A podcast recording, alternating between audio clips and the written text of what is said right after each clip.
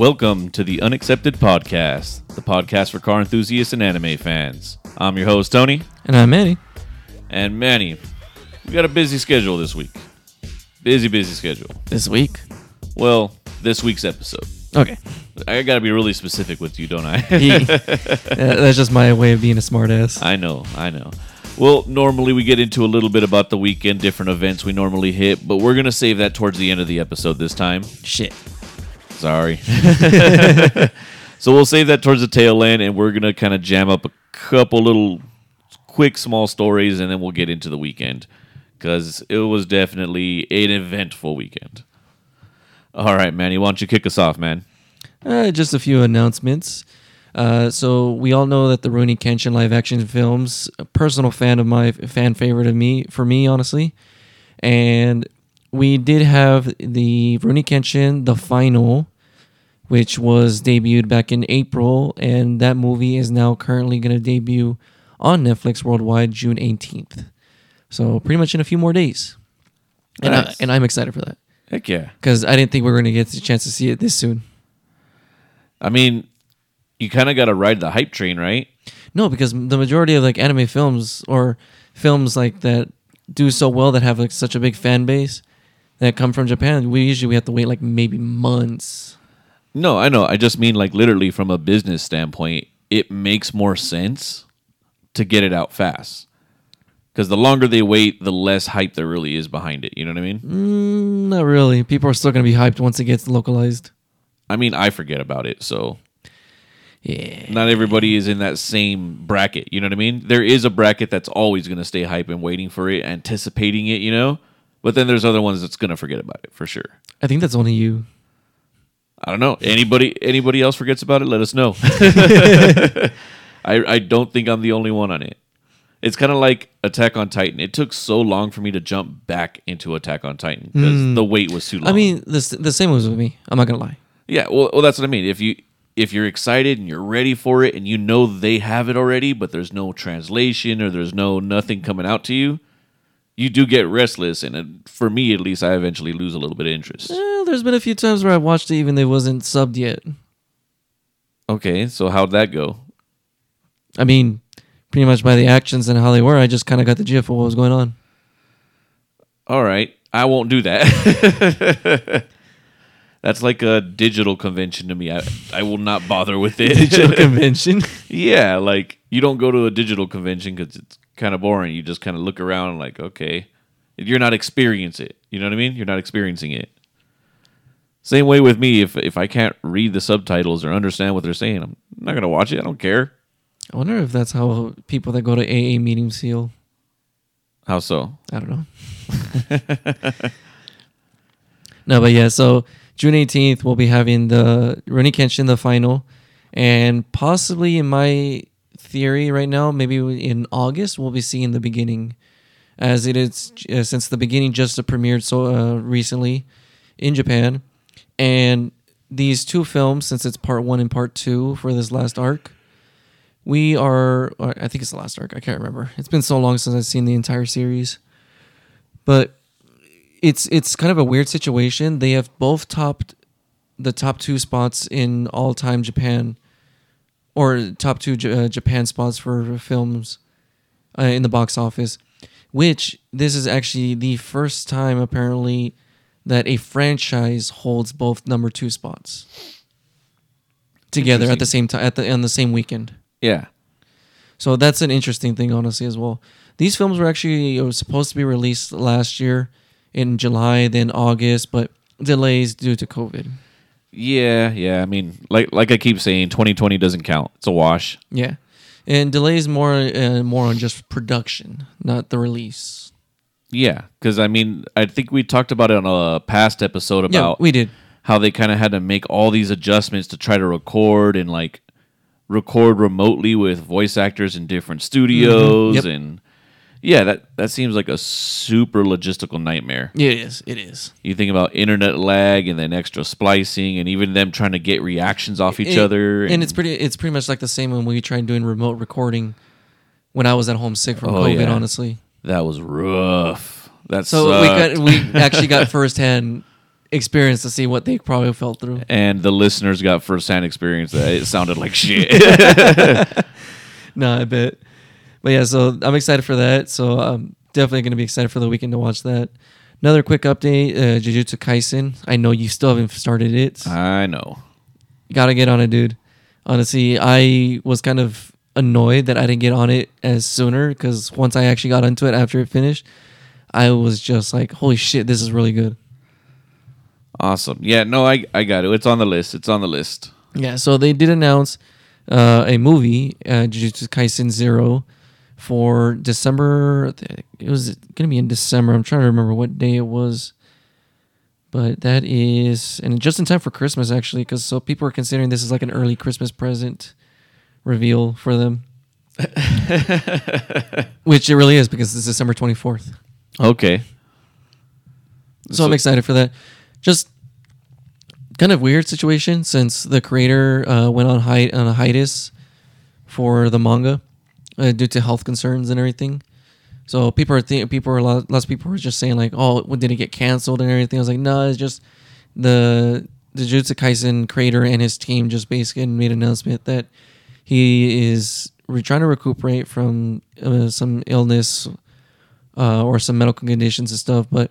From the most part, it doesn't look like it's like super dire. It's just that tolerable, I guess, at this point. So he's just waiting to make a full recovery and get back onto it. Okay, that's good to hear. Well, hopefully he gets better. But, I mean, we again, that's another thing we've talked about and even both read many times about the kind of the harsh schedules they end up having and mm, the yes. extreme amount of hours they have to work to try to produce this content sometimes. I mean, it's kind of like the same with us. If they don't make the content and be cons- consistent, it's just never going to fall through. Yeah, and we just got to bullshit on microphones. Like they have to spend hours redrawing the same sketch just to get it perfect on the sequence. Yeah, and even storylines sometimes. Yes. Sometimes they're contracted before the storyline is done, and they're... You know, that's where we get our fillers, and that's where we get, you know, different little extra branches. And well, the fillers get more from the directors of the anime studios. They decide how it goes. Yeah. Well, that's what I mean, though. A lot of times the fillers are just to give them time to get back on storyline mm-hmm. and finish storyline, you yes, know? Yes, that is true. So it's, who knows, I'm sure maybe there was some kind of uh, work stress, too, you mm-hmm. know? That doesn't help with any health problems, no matter what it is. Oh, yeah, definitely. All right, all right. What else we got, Manny? And so I guess the new Forza Horizon five game was announced at E three over this weekend. Okay, nice. I'm not too sure how I feel about it, but it's kind of interesting because if I'm correct, Forza four Horizon is in Australia? I think so, yeah, yeah. And this I'm getting one, the kangaroo vibes. I don't know, I just see chickens and try to run, run at them. I legit, like, every time I drive, like, I'm playing that game, I just see chicken. I was like, chicken. Just drive towards them. Oh, jeez. I can never hit the sheep, though. That's what pisses me off. They don't want you to.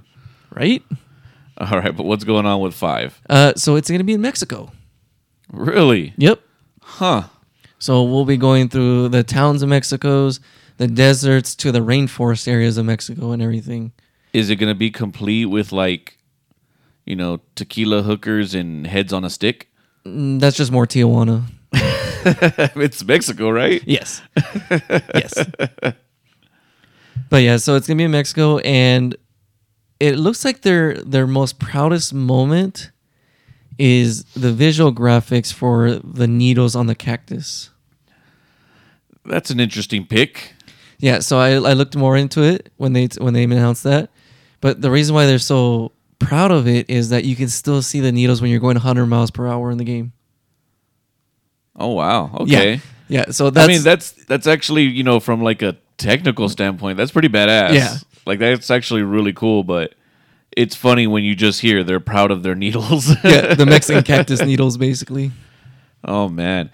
Hey, as long as they don't turn it into some kind of a...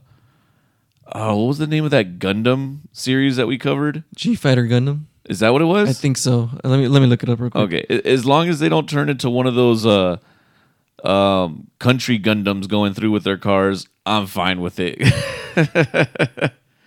And for the listeners that don't remember, I'm not sure the episode number, but this was... Mobile Fighter G Gundam. Mobile Fighter G Gundam. Yeah. They made a whole Gundam series where all the uh, Gundam machines were pretty much stereotyped jokes of different countries. And, man, that shit would not fly today. It wouldn't. It wouldn't. I mean, that's the sad part. It was funny, but it will not fly today. That's that's the sad part, honestly, in my opinion. Um, I mean, I I understand why, but it was kind of funny. yeah, yeah. All right. Do you did they say any background of why they chose Mexico? I didn't really see why they chose it, but one of the most interesting things, and a buddy told me this, and I kind of saw some topics about it online and everything as well to confirm what he told me about. But apparently the developers asked, like, the fan base, like, what would be their opinions of where the next Forza Horizon game should take place in. And it looks like the majority of everybody said that they wanted Japan. And when they announced that it was in Mexico, everybody just lost their shit about it. Okay, so I guess what would be a reason that they go against the poll? I mean... Do we have, like, the results of the poll, or...? Uh, I don't know, honestly. I'd probably have to ask my... Our, it's it's our buddy Leo. He told me all about it and everything. He would probably know more information about that, and I'll probably ask him about it later on. Okay, yeah. I, I'd be interested to see, like, where Mexico ranked on the poll. Like, if it was a poll, then we saw... The, if we saw the results, we would see, you know, an overwhelming seventy percent. Mm-hmm. Was it, like, a sixty forty? Was it... You know what I mean? Yeah. I, I'd be interested to see that. That... That'd be an interesting uh, thing to analyze, you know? No, yeah, definitely. But it is it is weird like they, that they chose Mexico, honestly, because it's mainly just dirt roads. Rally. There is a uh, world rally um, I know track that. out no, there. No, I do know? know that part as well. So, I mean, I know Forza Horizon has a pretty... You know, they have the separation of different styles of racing, you know what I mean? Mm-hmm. There's a pretty prevalent pedigree of rally racing out there. Definitely. So that could be attributing to it a little bit. Could be. I, I'm kind of guessing maybe rallying's going to be like their main focus in this game, maybe. Who knows? Maybe. Maybe, maybe. So I guess uh, since Forza is going to be done in Mexico, what would be like, I guess, the stamp of the most common Mexican car? Because if I had to take a guess... It would have to be the B thirteen Sentra. And I'm not sure if you're familiar with that chassis, but they we stopped making it in the States back in like the early nineties. Yeah. No, early nineties. Early nineties. And I think they continued making it up until like two thousand eleven or something. Like that was like the main taxi car. That was like the main like even more so than the Honda Civic, because I don't think there's any American car that had the same, you know, the same body, the same everything for that long of period of time, you know? Yeah, and it's actually true. Uh, there is a healthy mix of, especially the taxis, because taxis is still one like, like in comparison to like the, the auto buses uh, transporting people to like from cities to towns and stuff, taxis are very still well used, especially there.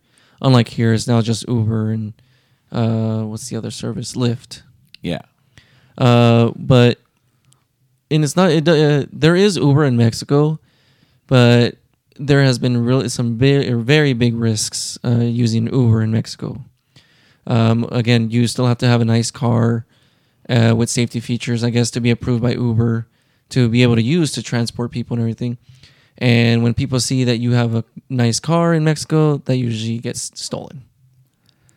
Uh, that actually happened to someone that we know in Mexico. Oof. Yeah. Uh, I think they were robbed at gunpoint. Yeah. Big yikes. Yeah. So uh, it's kind of like, hey, I'm going to order a robbery. Get a burner phone, open an Uber account, just go, I'm going to order one. You know, get the, what is it, the luxury X L or something. And just wait for him. He's, don't worry, I'll I'll rob a car, but they're going to come to me. Oh, shit. But yeah, I, I mean, there is, I mean, so the majority of the cars that I've seen every time I went, whenever I went to Mexico, they it is actually a very good mix of Sentras, Beetles, and Versas. Beetles, really? Yes, the huh. Beetles. Okay. And it ranges from like the older ones to the more newer ones. In terms of trucks, uh, more like the older Dodge Rams and more like the Chevy Silverados. Toyota Tacomas and pickups, it's kind of a weird situation, I guess, just because it's the police that mainly uses them. But also with like the cartels and like all the, the gangs and everything, uh, since those cars, the, especially the Toyota pickups, they, they can last forever and they can take a beating so hard and stuff. They're kind of sought out too by them because so they can just like do the fuck what they want with them. And it will still keep driving and moving. Yeah. But yeah, uh, some of the other interesting, uh, most common cars, uh, I'm trying to remember some of them. We said Versas, we said the Beetles, we said the Sentras. There was a few other ones that I drew. The Jettas. The Jettas. Okay. Well, my question was if you were to pick one that, you know, would be like the Forza special, you know what I mean? Like something they fix up and, you know, they'll put a livery of their, you know, impeccable cactus on the side.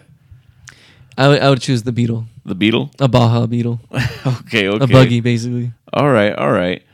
So as you were talking, and I'd said about the Sentra just because I know those things were made forever, and I've always had, like, a want for an S E R B thirteen. Mm-hmm. And I was always like, yeah, I can. I wonder if I can just, like, pick up parts from over there. You know what I mean? Because mm. they're, they're still making body parts because it's still rel- relevant out there, you know? Yes, yes. But I think if the Forza car was going to go, you know, with that Mexican special, Mexico special, it's going to be the Yaris G R since they got it and we didn't, and I'm still bitter. That's funny. So when you said the Note or the Versa, I think you said the Versa. Yes. I it do. reminded me that they sold the, the G R Yaris out there. Okay. Another another common like small pickup truck would be the Toyota Helixes. Okay. Yeah, you still see a good amount over there as well. Yeah. All right, all right. Well, Forza five, probably going to be Mexico. That's pretty interesting. Okay. Probably it, it actually is. All right. What else we got, Manny? And I do have a small car update, I guess. Small. Well, so this uh, this was actually happening during around the time when I was still looking to buy my Toyota pickup. Uh-huh. And my dad was just trying to convince me. He's like, don't don't get the Toyota pickup, just... Um, get a Toyota uh, Tacoma uh, four door spe- specifically, and he's like, I'll, I'll even help you to get it and everything if you don't have the money to um, complete the or I'm trying to how am I trying to say this if it, if I don't have enough enough of the money to get it because they're make, more expensive make up the difference yeah make up the difference there you go there you go um, and the main reason was because he wants something to go down to like Tijuana, uh, Rosarito, Ensenada that won't attract attention. Ah, so it's like, all right, don't worry, Manny. Buy a car, maintain it, and I'm going to take it sometimes. I mean, that's basically the trade-off. Like, yeah. Hey, you know, but if he's helping you pay for it, that's fucking cool. I'll take it. Mm-hmm. Awesome. All right. But uh, but I rejected his offer because I wanted, like, my mini Toyota pickup and everything. Yes. So now that I got it and everything, and every now and then I was like, hey, man, are you still interested in the Toyota Tacoma four-door? I'll help you, and I'll take the Toyota pickup off your hands so we can use it on the nursery. And so for the past month, after a good while, um, I finally was like, okay, let's let's just do it then. Let's see what happens. Let's see what we find. Uh, for a good month, we were finding. Like, it was annoying, honestly. Toyota Tacomas, just finding a four-door has was very annoying. They are just more expensive in general just because it's four-door. And some of these prices are just, I don't know what's going on. You'll see two thousand one four-door Tacomas with two hundred fifty thousand miles, salvage title, and they want twelve thousand dollars for it.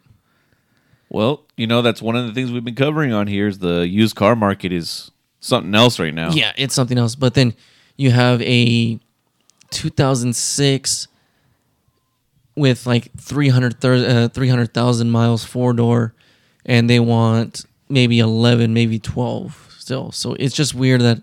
Some of the older ones are still more higher in price than the more newer ones. It's it's weird how the mix is, honestly.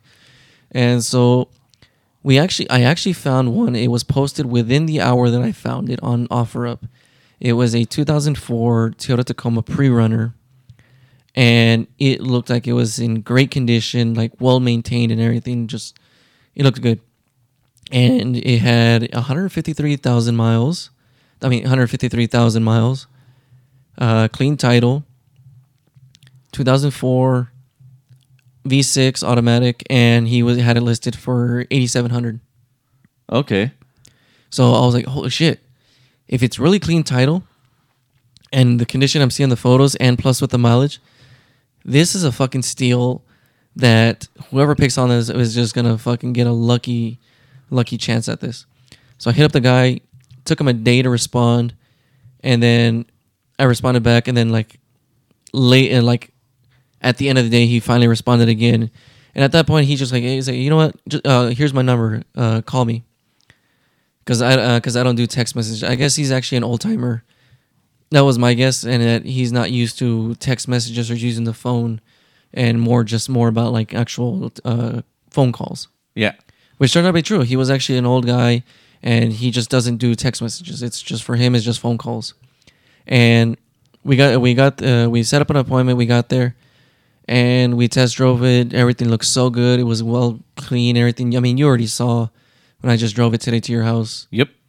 And pretty much once we test drove and everything, we just told him, hey, uh, how about... and we made an offer, and yeah, so we got it. Nice. All right. And the funny thing is that he already got an offer for somebody, but they wanted... their offer was seventy-five hundred dollars, and he completely rejected it. And so the next person that he that actually set up an appointment to look at the car was...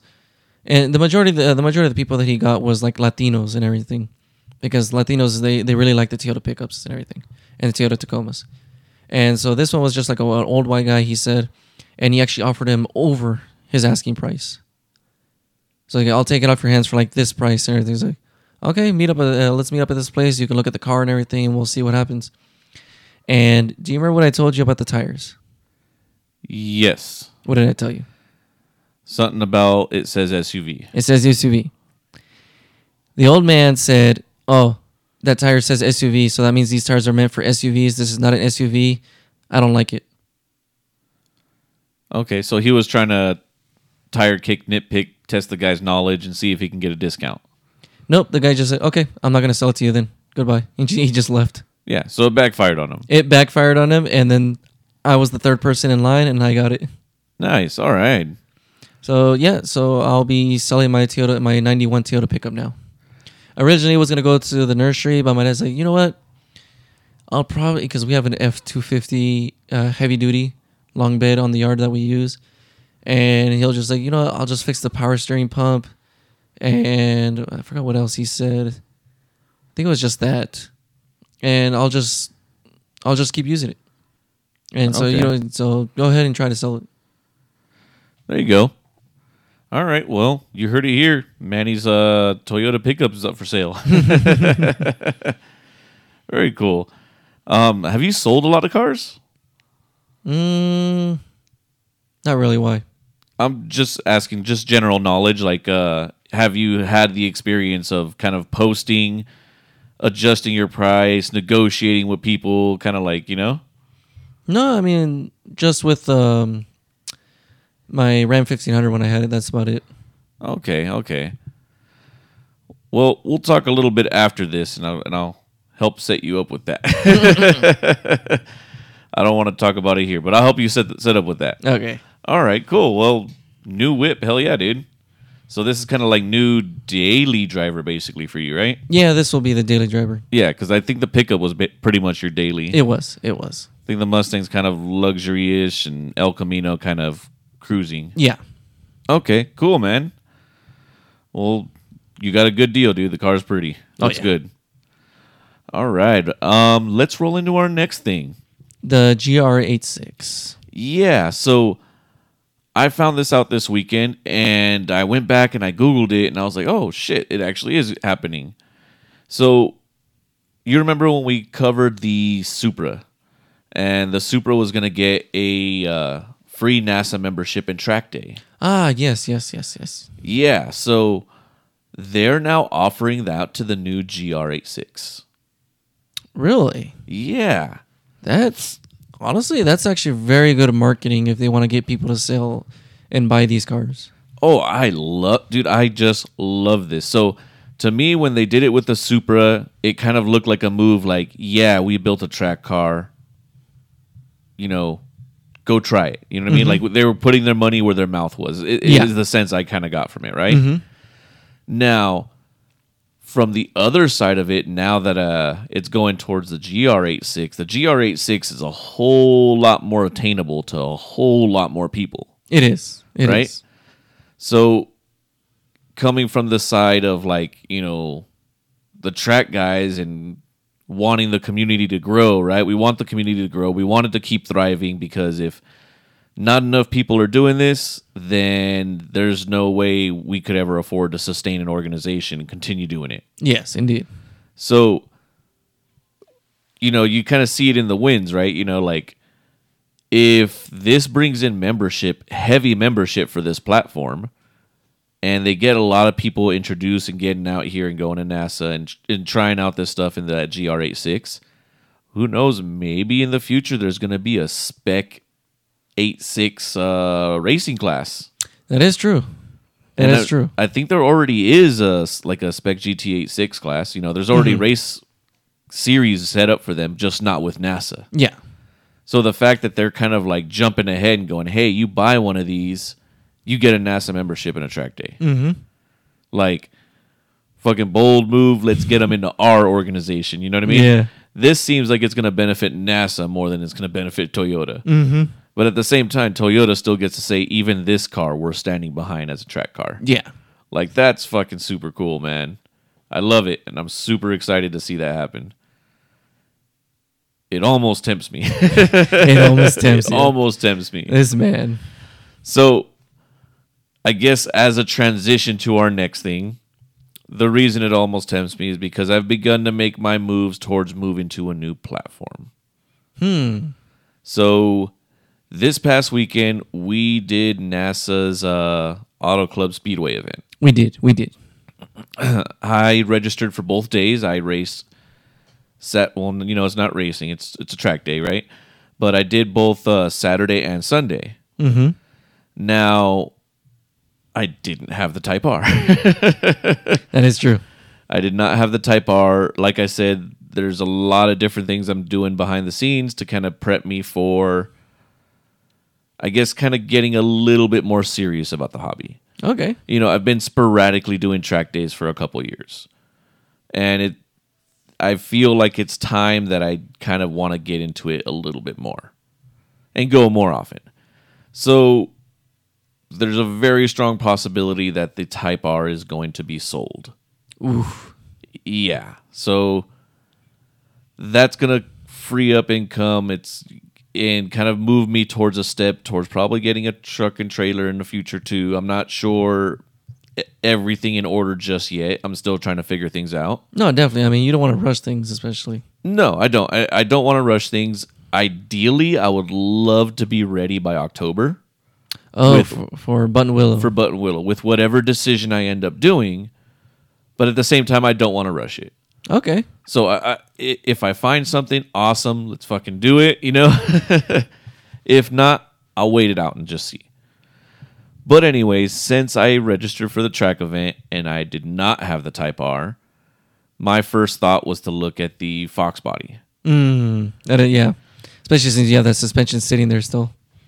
Yeah, well, that's a whole nother thing because that suspension is going to require a complete rebuild of everything. Yes, that is true. So I was thinking more along the lines of what do I need to make this safe out there, you know? And there's still quite a bit, I, at least for me to feel comfortable. You know, I could send, in my mind, just go, fuck it, send it. Like you did at Grange? Yeah, yeah, but, but I mean, Grange is a completely know, different know, thing, know. you know? Grange is basically autocross with a course painted around it, you know? So it, it's it's a little bit different. This is something where speeds are much, much higher. There's much more people here. And this is a spot where if, like, something bad does happen, I don't want that rep at NASA. Yeah. Fucking burn me at Burn me at Grange. I don't care. I don't have to go back there. I want to go back to NASA. So I don't want to take something that I'm not sure is a completely safe or, you know, I know for sure my bearings have been on there for a long time. I haven't done them in forever, you know? So I was like, you know what? There's still too many X factors that I kind of want to make sure I'm able to comb through and replace before I really do anything like a high-speed course like this. So I turned to the wagon. You took the boat. I took the boat. And I was a little bit like, uh, like, I don't want to say embarrassed, but I kind of wanted, like, I knew it was going to stand out like a sore thumb, you know what I mean? Oh, trust it. Trust me, it did stand out. It stood out because it made no noise on the track. Well, yeah, it's a completely stock station wagon. My wife uses it for work. It had the all-season touring tires. I had the regular brakes on it, but it is a brand new car. It's all there. It's just, you know... It's not there for the track. So there was a little bit of like, ah, oh, dude, am I really fucking doing this? I'm going to look ridiculous. But no, I if sh- anything, you were mad flexing there. I We'll get to that stuff. We'll see. I don't know. So I kind of pull up, and the first thing I kind of see is Jaime in his garage. I kind of roll up and say, you know, what's up, you know? Park the car. And uh, when I get out of the car, I go walk over to the garage and, you know, say my hellos to Jaime from uh, Race F F Pod. And uh, and he, he goes, oh, man, so no Type R today. No, no, no Type R. He's like, so you're just here to support Manny? I'm like, oh, Manny's not here today.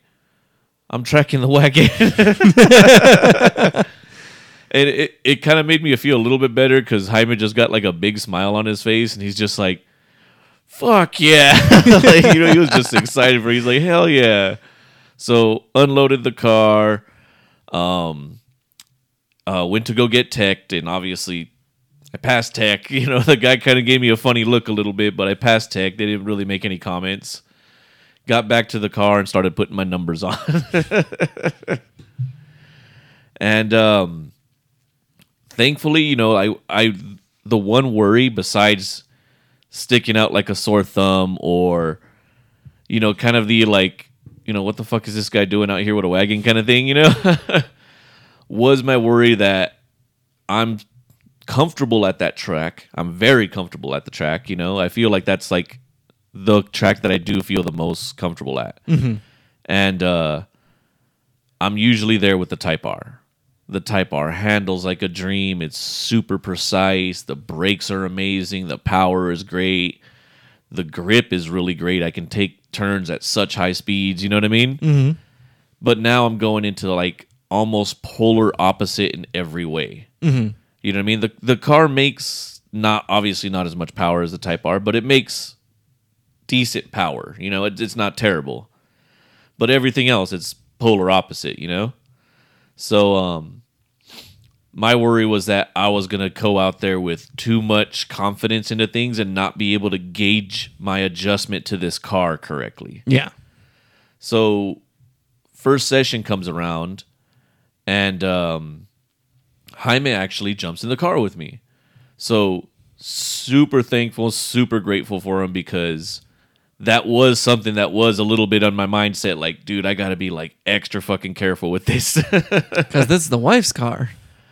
Well, just safety in general, right? Just safety in general. And because it's the wife's car. We can get her another one. Oh, big man. No, not like that. I'm just saying cars are still replaceable, yeah. You know? But I'm just saying is a general safety my bodily experience? So Jaime, he jumped in the car with me. I, I, he had the choice to jump in with another student that he had uh, coached prior in the mm-hmm. Type R. And um, again, thank you, Jaime. He jumped in with me to make sure I transitioned well, you know? So we got out on the track, and he gave me a lot of pointers about kind of like extending my braking zones. And he's like, you know, as you progress and it gets hotter, keep extending them, you know, don't move your line up of your braking zone, move them back because this just isn't the car for it, you know? Same thing with like the tires and things like that. And so I was like, okay, at first I was like, well, in my mind, I was like, well, if anything, you know, I can focus on my lines and hitting apex. And, uh, you know, Jaime is really good about helping me out with that too, and kind of going, hey, you know, do this a little bit smoother. You know, you went in too early here or something like that, you know? And uh, little by little, well, even in the first session, honestly, just fairly quickly because of his help, the wagon kind of started moving, man. Now, you know, for full context, this is H P D one and two, you know what I mean? I am H P D two, but I feel pretty confident there. Like, I'm pretty confident in what I'm doing there. Um, like I said, with Jaime in the car to help me make those adjustments, um, we passed up a lot of new drivers. You know, they're new drivers. That's mm-hmm. that's the reality of it. It's not the car. It's not the power. It's not even me, really. It's that they're new and I'm not as new, you know? Mm-hmm. I'm less new. But we passed up a couple Porsches, some Mustangs, some like some cars that you would never want to be passed in by a station wagon, you know? Yeah. So it was actually a blast to just go out there and kind of troll. And even Jaime was giggling like a girl. And it was it was a blast. We had a fun, fun time on the track. And honestly, I was very, very skeptical if I was even going to have fun that day, because it's an automatic, floaty, fucking big-ass car. But I had a blast. And even if I wasn't passing anybody, the car, with Jaime's help making our adjustments, you know, the car moved fast enough to where I was having a good time. Yeah. So he kind of stuck with me through the H P D sessions for the rest of the day. Um, obviously, you know, he did his sessions and stuff, and um, and competed with his time trials. If you guys want to hear how that went, go check out Ra- Race F F Pod. And uh, he does a great job always kind of like, you know, capturing his days and how it went through for his competition. Yeah. But, uh, yeah, I mean, we, we kind of went through it, had a freaking blast. It was hot as hell, though. And we ended up calling it at about third session. Okay. Um, there was one pass that I do want to talk about just because it was really fun. It was a little bit sketchy, but there was a lot of knowledge in it as well. Mm-hmm. So there was one car. It was, a, I think it was an S five fifty Mustang. Okay. Uh, a red one, and he was very, very slow in the corners. And obviously, as soon as we can't pass in the corners, right? No, that's, you can't. That's our H P D rules. We cannot pass in the corners. It has to be the straights only. And um, technically, I think by point by only, not one hundred percent. I forget sometimes. Sometimes yes, sometimes no. But I think it is point by only. Yeah. So um, obviously, as soon as we get to the straights, the Mustang would, you know, his rear end drops and he's fucking gone. And uh, I kept, you know, as soon as he dip out, by the time he's done with the corner, I'm already on his bumper again. And I'm already on his bumper again, you know, every single time. And uh, Jaime's like, okay, all right, you know what? As we're following it through here, he's like, what we're going to do is we're going to set up for a pass. So we were coming into the complex, and I'm not sure if you're familiar with the terms of where it's at yet. No. So that is the last one, two, three, four, like five, six turns before you get back on the main street. Mm-hmm. That very last little section is the yeah. complex. So in the way he kind of described it was actually really, really smart. I didn't really think about it. You know, he's like, check your mirrors behind you. Make sure, you know, there's nobody that's going to come in at you. And he's like, slow it down and set it up so that you're taking these turns at the, at the speed you normally take them at, and by the time he's just about to exit the turn, you're right behind him. So this way, instead of both of us exiting the turn at at his pace, he's exiting at his pace, and I'm exiting at my pace. Mm-hmm. So super cool move. I you know there, it's a different way to how apply where we're braking at, where we're slowing down at, rather than just chewing on his bumper the entire time and then getting that frustrated feeling when he dips out, you know?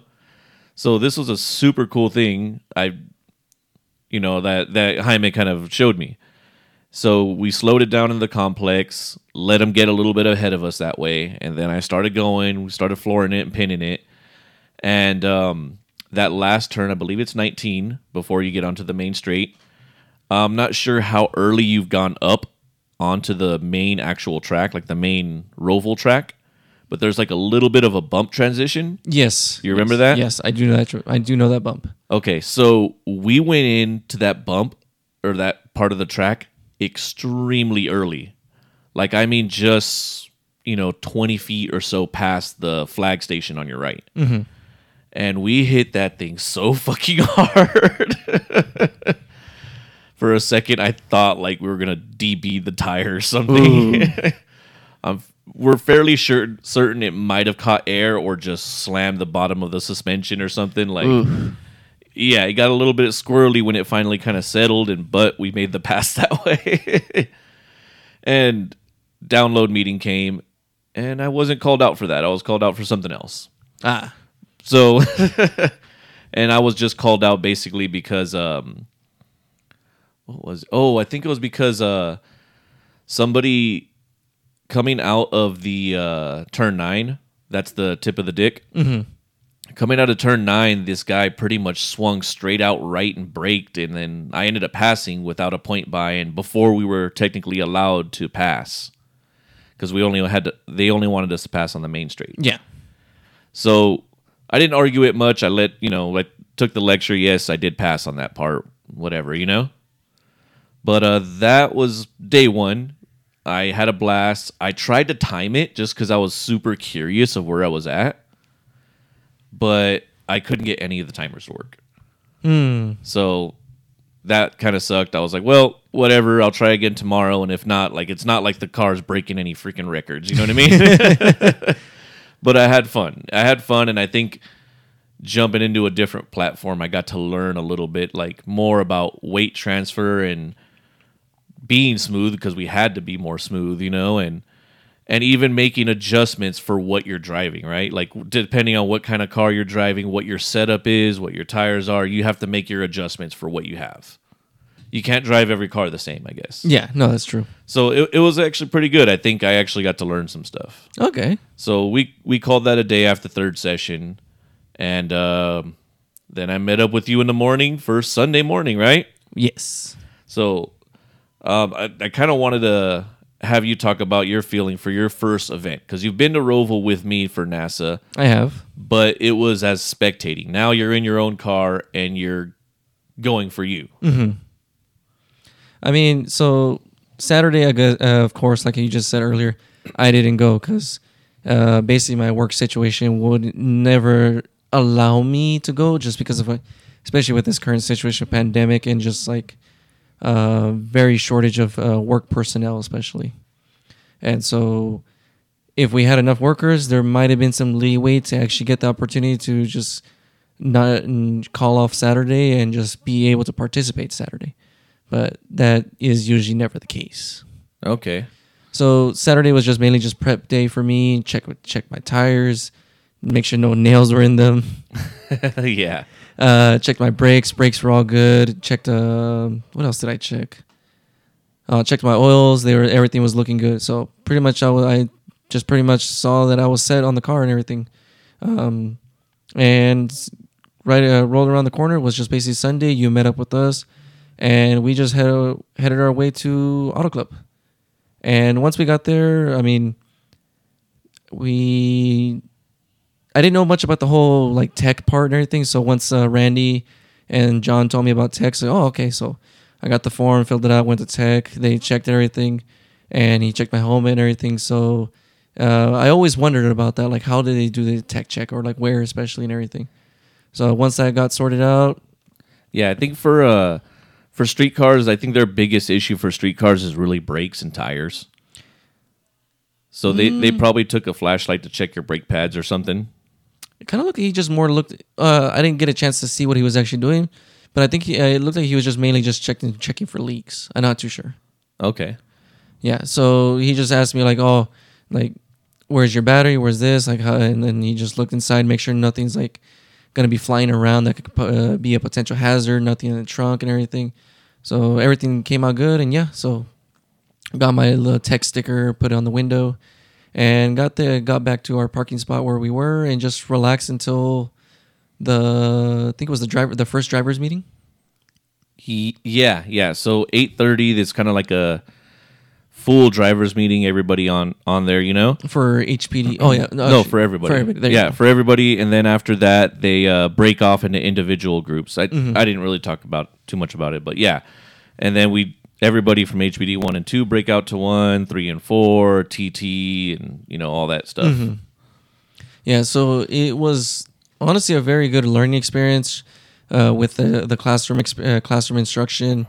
Uh, breakdowns of like who who are the people that are going to be with us, especially in in, the, in terms of like the higher ups and like who are some of the instructors and everything, who will be in charge of like delegating for the grid and all that other stuff, and the flags. I mean, it it was still kind of hard to try to remember the flags, uh, but it was still kind of a good learning experience to, to know about them, especially still. Yeah, and, and, and you know, for your first time out. There's so much new to it, you know what I mean? Yes. There's so much new to it. It's kind of like a, it's kind of like you take a plate of spaghetti and you throw it at the wall. Mm-hmm. So you can throw a ton of spaghetti at the wall. Not all of it's going to stick to the wall. There's going to be stuff that falls off. Oh yeah. So there, you're getting tossed. You know, and you know they went over like braking zones, apex. You know, your eyes, where you're looking. Also the flags, what they mean. Also. You know, find out where where the flag stations are. You wave at them. You know, like they're throwing a ton, a ton of stuff at you, and you got to try to retain as much of it as you could. It's it's a little bit overwhelming, mm-hmm. but that's also why they give you guys an instructor to kind of like help you with that and assist you. Like, hey, make sure you're looking at this. Hey, you see that? That's that. You know, so it is a lot, but that's kind of a unfortunately that's. Everybody's first experience, you know what I mean? Yes, yes. uh, I can wholeheartedly agree with that. But yeah, I mean, after that, we just waited for our first session to start. I did get to my first session late. Yeah, I was like, we all got in the cars, started them. Uh, Randy from ninety-one Octane was driving with us in H P D one and two. Um, I think I heard John laugh and call us peasants because he went up to H P D three. This man... But, uh, you know, we took off. Uh, Randy took off. I followed behind him. And I thought you were going to end up behind me. And I was like, what the heck? Where does he go? I had a very last-minute bathroom break that needed to go to. Did you have the nervous shits? No, I had to take a mean-ass piss. Oh, shit. Like, it just came out all of a sudden. I was like, fuck, I got to take a piss. I'll be right back. Go. Taking the piss. And the next thing I just hear in the comment. Uh, call or what was it? Roll call for like uh, H P D one and two on the grid now and everything. Like shit. So I'm running back to the garage. I see no cars there. I was like, fuck, they all left. Shit. Run back to the uh, run back to the garage. Throw my shit at Leo. Get back in the car and just like hurry my way down there. Got there. Uh, the guy set me up behind the last car and everything. So he told me it was all good. Then another guy came in and came over to the car. I was like, you don't have an instructor. You were late. I was like, yeah, I was in the bathroom. Like uh, we well we're gonna have a problem because you don't have an instructor. I was like I was like I was told there was enough instructors. Like what's going on? Yeah, I know, but I know. You were told to be there fifteen minutes early. uh, yeah, bathroom break did not let me. I think you got there when we were already flagging five. Mm-hmm. Uh, so I guess to clarify for listeners that might not know, when we grid up in the beginning, I know some I've done it with Speed Ventures mm-hmm. and. Now, this is one thing I do like about Speed Ventures is that they grid us in the hot pits.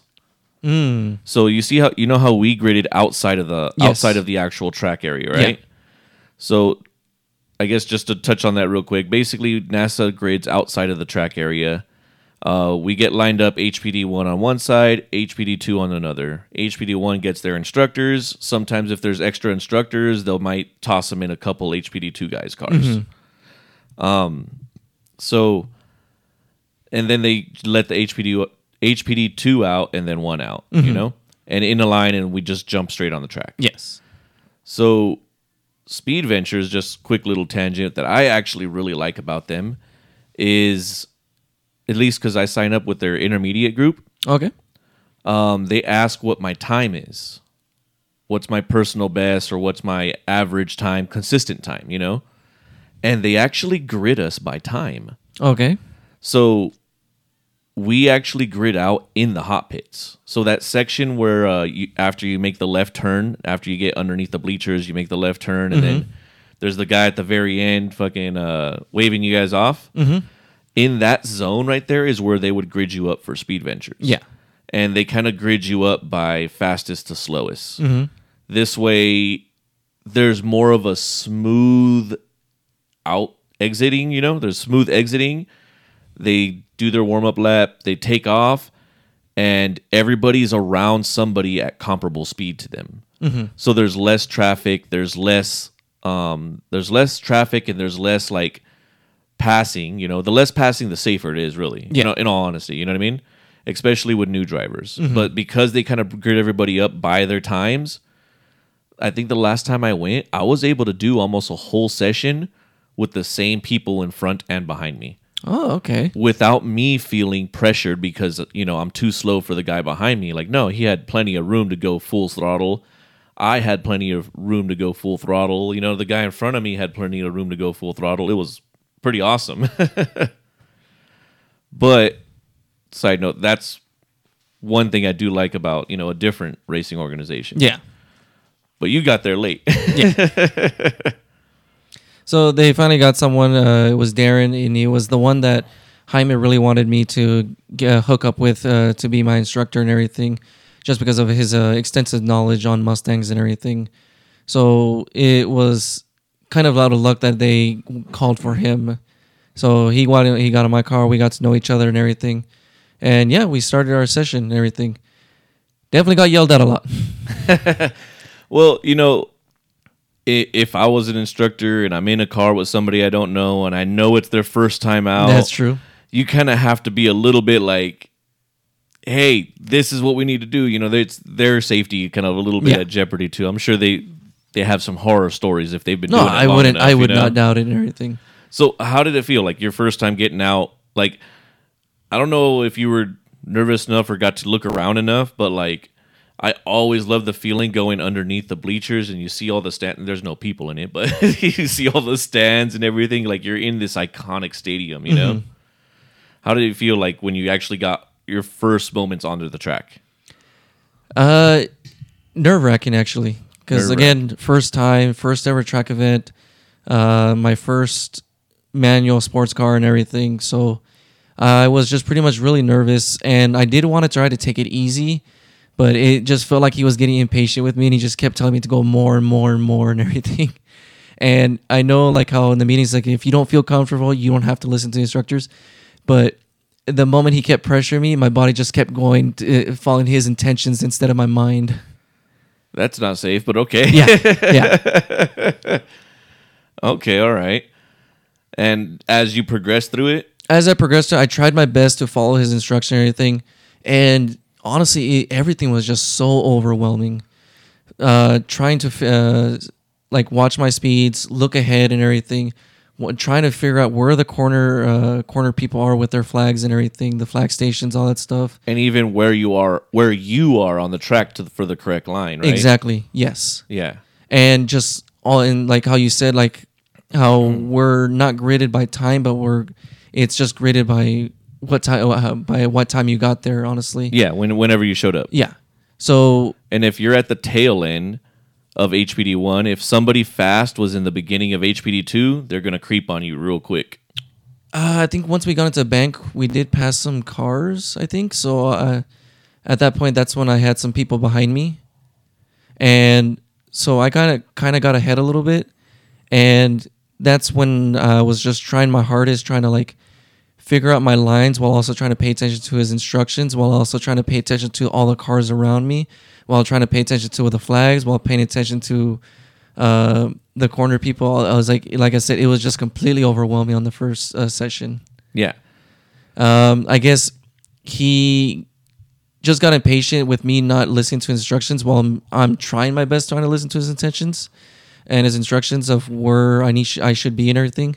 So I was able to get two laps in, and then he told me to go back in the hot pits to the black flag station, and then that's when we switched positions. And he just basically showed me.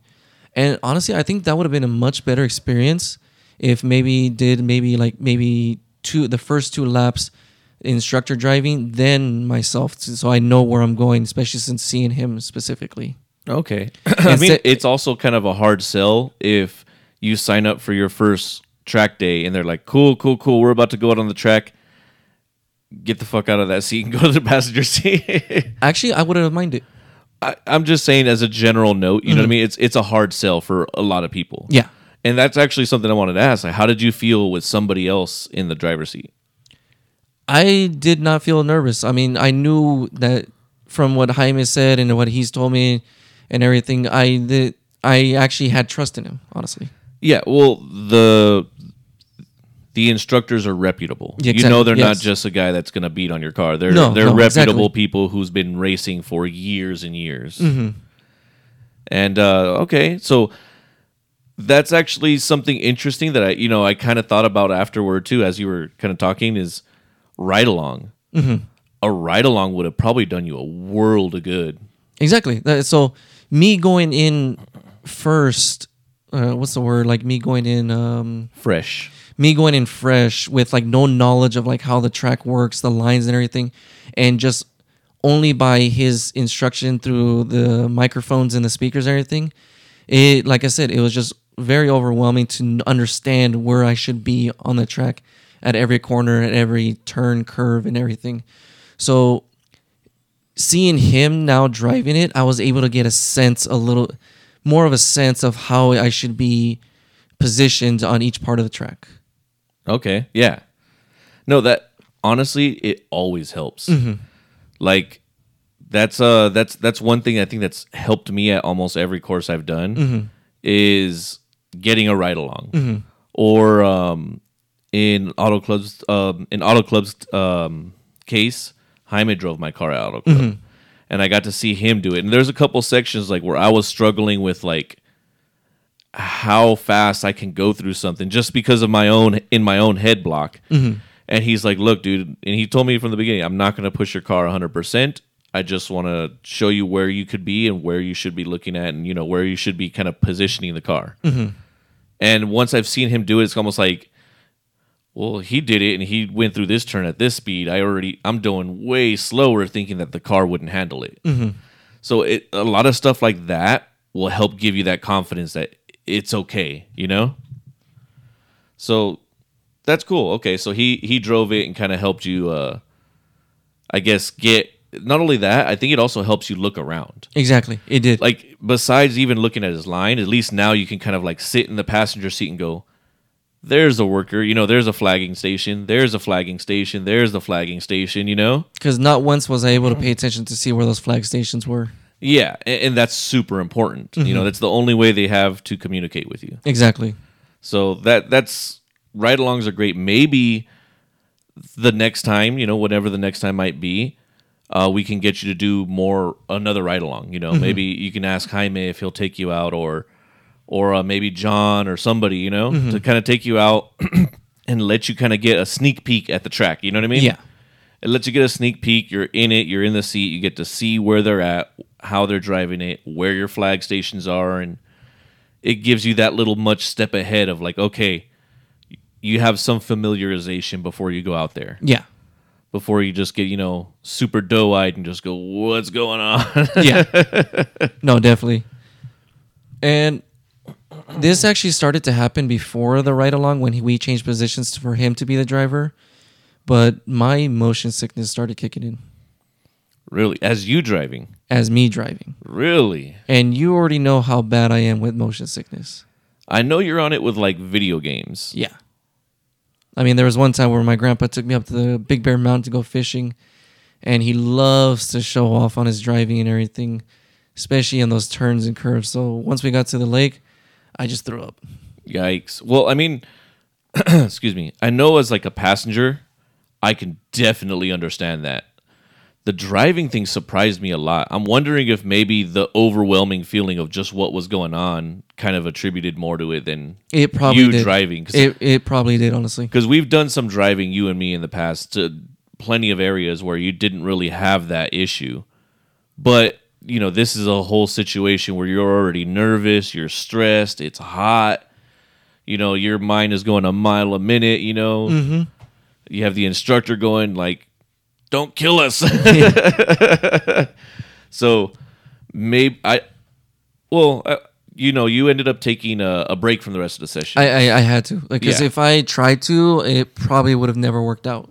Okay, so I was on the session with you on session one. Mm-hmm. Um, unfortunately, I didn't get to see. In my mind, I was actually thinking, like, while I was on the track, I was thinking, like, oh, man, Manny must be doing fucking great. Like, yeah, you really think that? Well, no, I, I really did because, like, you know, day two, I was pretty comfortable in the wagon. I, you know, I had a whole day of practice ahead of time. And, um, you know, the wagon was moving, man. I mean, as as far as a wagon could move, I think it was moving okay, you know? And uh, I was getting through to a point where I was passing up a lot of cars and catching up to a lot of H P D one cars. I think there was at least two cars that I lapped, you know what I mean? Mm-hmm. And I'm like, well, I haven't seen Manny, so he must be keeping up a good pace if I haven't seen him yet. Like, yeah. I was already like, man, he must be doing good. You probably passed me when we were in the pits. Oh, shit, maybe, maybe. Maybe that's when it happened. Yeah. But, um... But yeah, I, I kind of went through the rest of the sessions. Um, the first two, first session, I think. Maybe it was the first session. Mm-hmm. I still didn't get the timer to work. Ooh. I got it. Um, I think the screen was timing out. Mm. So, like, I would set it, stick it in my pocket, wait for our session to go. We would go. I did two laps, and by the end of the session, like, obviously I did more than two laps, but... the end of the session, I pull it out, and it only recorded two laps. And I was like, fuck. um, second session, we only had ten minutes out.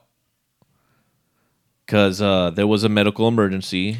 Oh, yeah, that's true. Yes, and I believe at that time, you were... I went to Rite Aid to go uh, get uh, motion sickness medication. You were prepping. I was prepping. That, that's Manny race prep right now. Which is kind of concerning. I mean, like, like, like, no, no, like, like, like, let's be straight, honestly. Um, I, I did enjoy this track event. I wouldn't mind trying to go again. Like, I wouldn't say I caught the bug, but I'd be willing to try more again. Breaking my heart, Manny. Just kidding.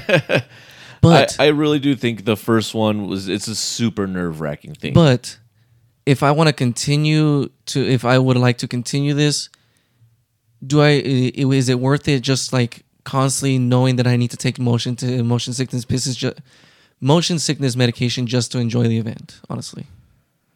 Well, are we one hundred percent sure that it's that? Or, you know, like I said, the first session you were in a very stressful, high stress state. That's true. That's true. You know what I mean? That could been that could have been the triggering factor to your mm-hmm. motion sickness. You know what I mean?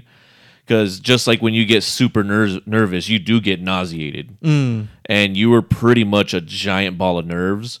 Um, I think me and Leo kind of joked around. Well, we, look, the, we looked at the pictures. The track pictures afterward. Yeah. And so you can I, see I, it in your eyes. I will be posting those pictures. But yeah, like that's going to be the caption. It's like, as one man said, this picture shows the fear in the eyes of a man. I just saw, help me. Like we saw it and I was like, God damn, he looks... Uh, you have your helmet on, and all you can see is your eyes, but the eyes just said, help me. Like, oh my God, I saw it, and I was like, dude. So, I mean, you were a ball of nerves, mm-hmm. man. I was. That's not going to help any nausea situation, you know what I mean? Mm-hmm. So, maybe next time we prep you up for something more along the lines of, like... I mean... This is just a suggestion. Who knows? Maybe we get creative and we talk to the driving instructors and go, hey, do you mind if, you know, you skip first session or you have your driving instructor drive first session mm. right off the back, just yeah. so you can kind of get yourself, kind of get your bearings in gear, get your eyes open, see your flag station, see the line, and at least you have a familiarity for your second session. Just go, yes. hey, you know, instructor, give me four or five laps. You know, can you do four or five laps and just let me... see the track. Yeah. That might help you a shit ton for this way. You know, maybe finish off your first session with the last two laps, you know, and just kind of give yourself some time to get um, acquainted with everything, mm-hmm. with the surrounding, you Definitely. know? Maybe that's a method we should try next time. because, you know, you haven't done any autocross. You haven't done Grange. You know what I mean? Yeah. This is kind I haven't of done like, anything. You, this is literally like throwing butter on a hot pan. It's like, go. Like, you know, you, you kind of hit it with a very, very high-speed course mm-hmm. that demands power. You know what I mean? So it's a super intimidating track to start off with. Mm-hmm. It's it's like starting off at Big Willow or something too, you know? Mm-hmm. So maybe we should try that next time. But anyways, um, back to second session. Second session pretty much was uh, black flagged. Mm-hmm. At first I thought it was because like I saw the black flag as soon as I had passed somebody. The next station saw, had a black flag and I was like, damn it, I got in trouble. Like I thought they were calling me in.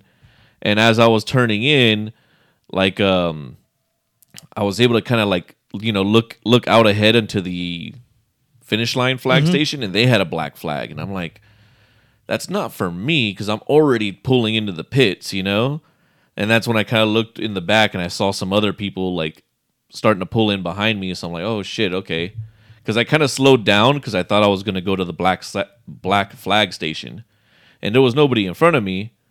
And then off in the distance, there's a guy like running towards me, and he's like waving me off, like, you know, to get off the track, like to pull out. And I was like, oh, I guess I'm not going to the station. So uh, apparently there was a medical emergency. And one of the good things about NASA is that you're not on the track if there's not ambulance right next to the track ready to go. Mm-hmm. So they had a medical emergency that happened on site, but not on the track. Mm-hmm. They had to go take care of that. So as soon as the ambulance left from trackside, all cars had to go in. Yeah. So it's a safety thing for sure. No, yeah, definitely. So that that was great. That's a good thing that we have that. You know, we have that protection there for mm-hmm. sure. Um, third session, I went out. Um, I got a, a compliment. There was a car that was holding me up pretty bad in second session. Mm-hmm. The last car I passed before um. Uh, we got black flagged, and uh, he actually got out while we were pre-gridded, and he's like, "Your car is fast as fuck," and I kind of wanted to go like, you know, it's it's a wagon, it's me, but no, the car is, you know, it makes decent enough power, mm-hmm. but it was um a silver three thirty-five i, and then there was a silver E forty-six M three, mm. and they were comparable, but they were slowing me down. And I, at that time, I was able to do a two eighteen. Mm-hmm. So I thought I had maybe a second left, you know, because they slowed me down in a couple corners. I was like, well, they slowed me down in a couple corners, but it's not like I could have carried a ton of speed through there because fucking sh- I have no grip with these tires, you know.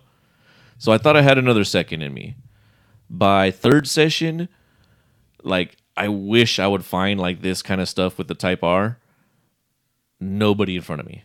Oof. Like, it, I I think there was, like, one or two times I had to pass somebody here and there, um, like that uh, B M W. But he had already, I think we already established last session that I was faster than him. So he was actually, he let me by as soon as it was allowed to. Mm-hmm. You know, first first lap, we're not allowed to. As soon as you get the green flag, you go, you know? As soon as we got on the front straight, he lifted for me and let me go by him. Like, super cool. Thank you know, thankfully he did do that for me, and I got a nice pocket for almost the whole session. Nice. And uh, by towards the end, I was, you know, starting to pass up some other cars or whatever, and finished up the session. I was pretty hype. I felt really good. I came back and somehow shaved four seconds off. Shit. I ended up at a at a two fourteen, just barely. It's a high two fourteen, but I'll take the two fourteen. And, dude, I was super happy. I was like, I saw Hyman. I was like, Hyman! I was like a little kid, dude. It was fucking fun. So it it was super fun. I'm so glad I had it. Had I guess, I guess honestly, had the opportunity to take that random-ass car out, you know? Mm-hmm. Now it's kind of like, okay, you could, you know, for anybody listening that's interested in going out and racing, I did it in a wagon. You could literally do it in anything, and you could still have a blast, honestly. No, yeah. But I was pushing the car here and there, like, obviously not to a dangerous point. I was trying to stay within the limits of, of keeping the car alive longer, you know, like not just trying to destroy everything on it. Um, I was doing like one twenty on the bank. Mm-hmm. Um, but uh, after third session, it was super hot. My tires got all kind of chunky looking. Oh, they did. They did. It, mostly, I think, because uh, the sidewalls probably aren't super, super strong. Mm-hmm. And like John kind of pointed out, there's not a lot of like negative camber to help with those really hard cornering.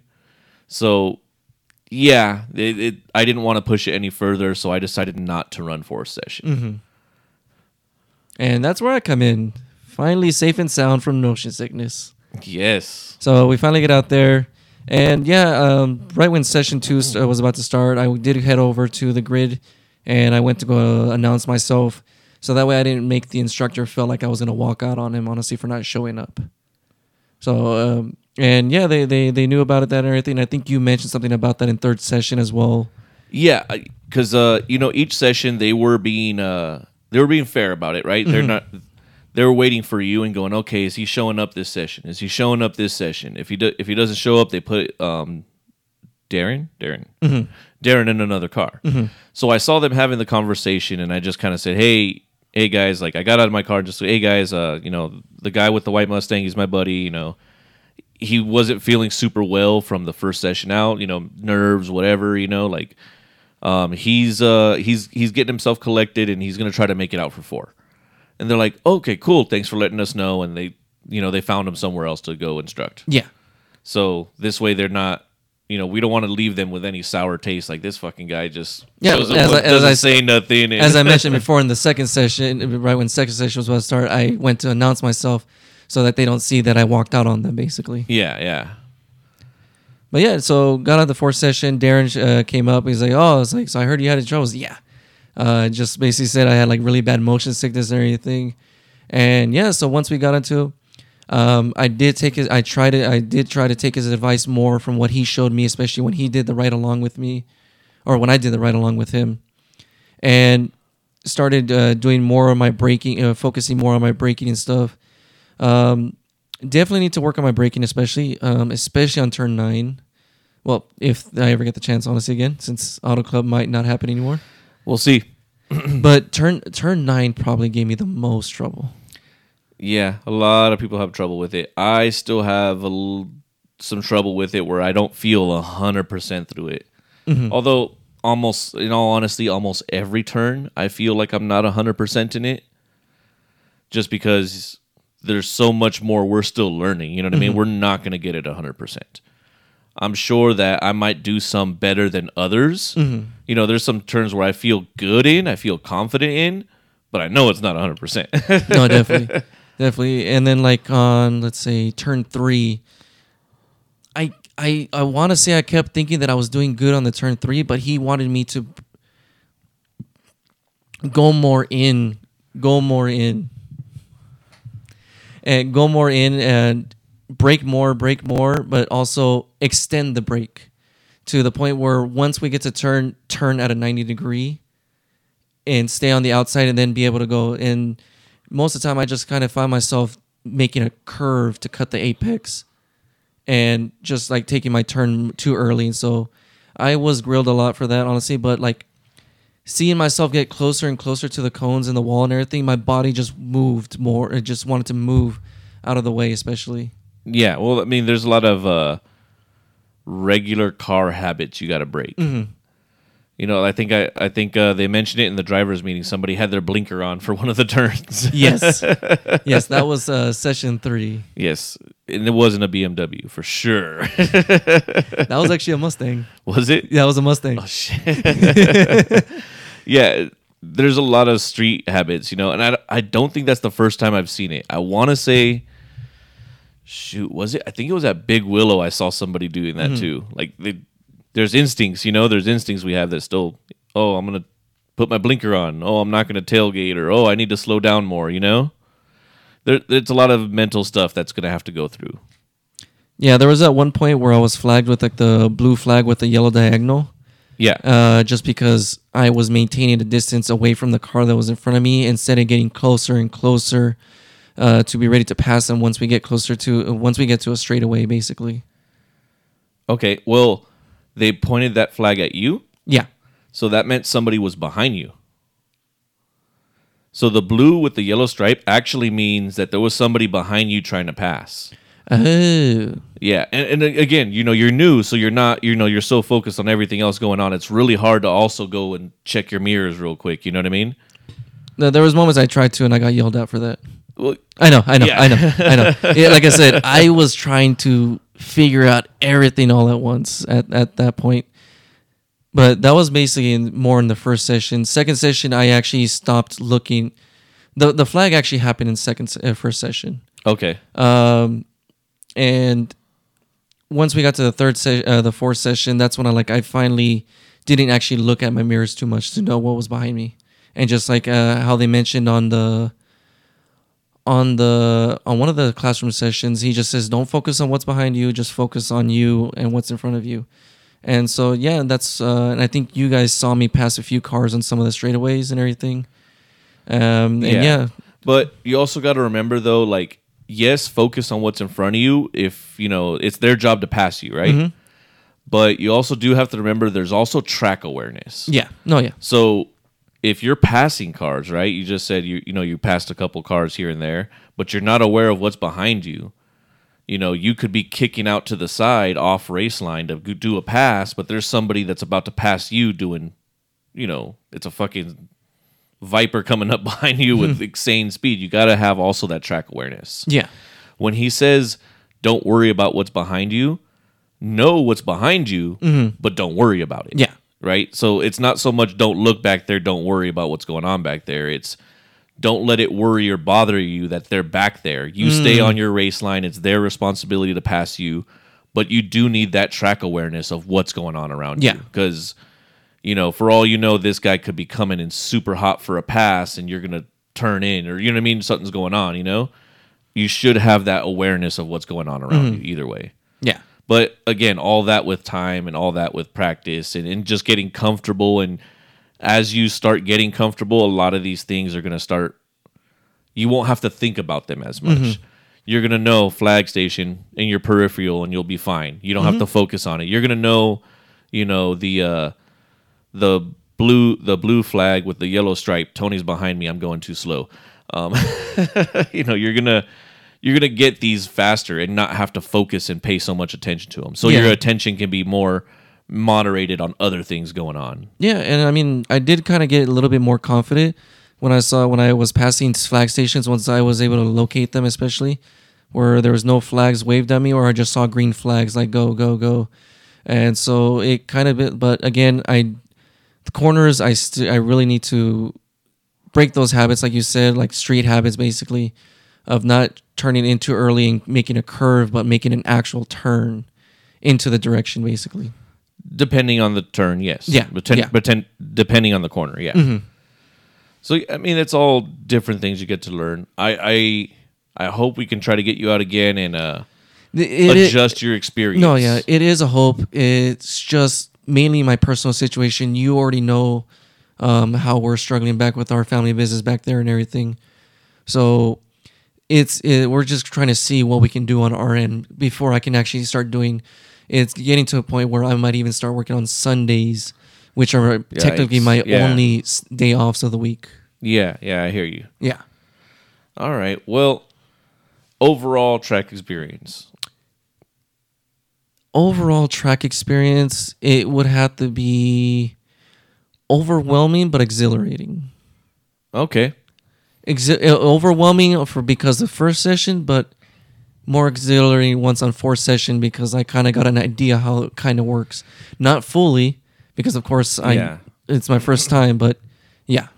Yeah, I, th- I think what I'm pulling away from is that you'd benefit a lot more from doing a ride-along before you drive the track. Yes.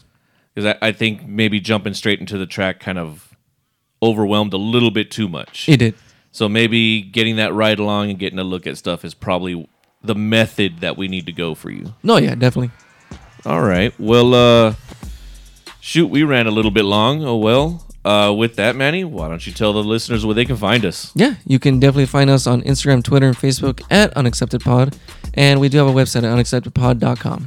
And be sure to like, subscribe, uh, leave a review wherever you're listening to this podcast. Apparently, we do have listeners on Pandora. There's podcasts on Pandora? Yeah, I registered for us a long time ago, and I think Amazon Music and some other stuff. I didn't even know about Pandora. I didn't know either. I saw it come up on... Uh, I think it was like targeted advertising because Facebook listens to everything. Mm. But uh, I registered for us, and apparently we have some listeners on there, so that's pretty cool. I'm glad uh, the analytics I got now is actually pretty fun to look at now. But yeah, if you guys uh, want to send an unaccepted rate, have any questions, and don't want to use social media, you can email us at unacceptedpodcast at gmail dot com. And we'll see everybody next Wednesday. Johnny.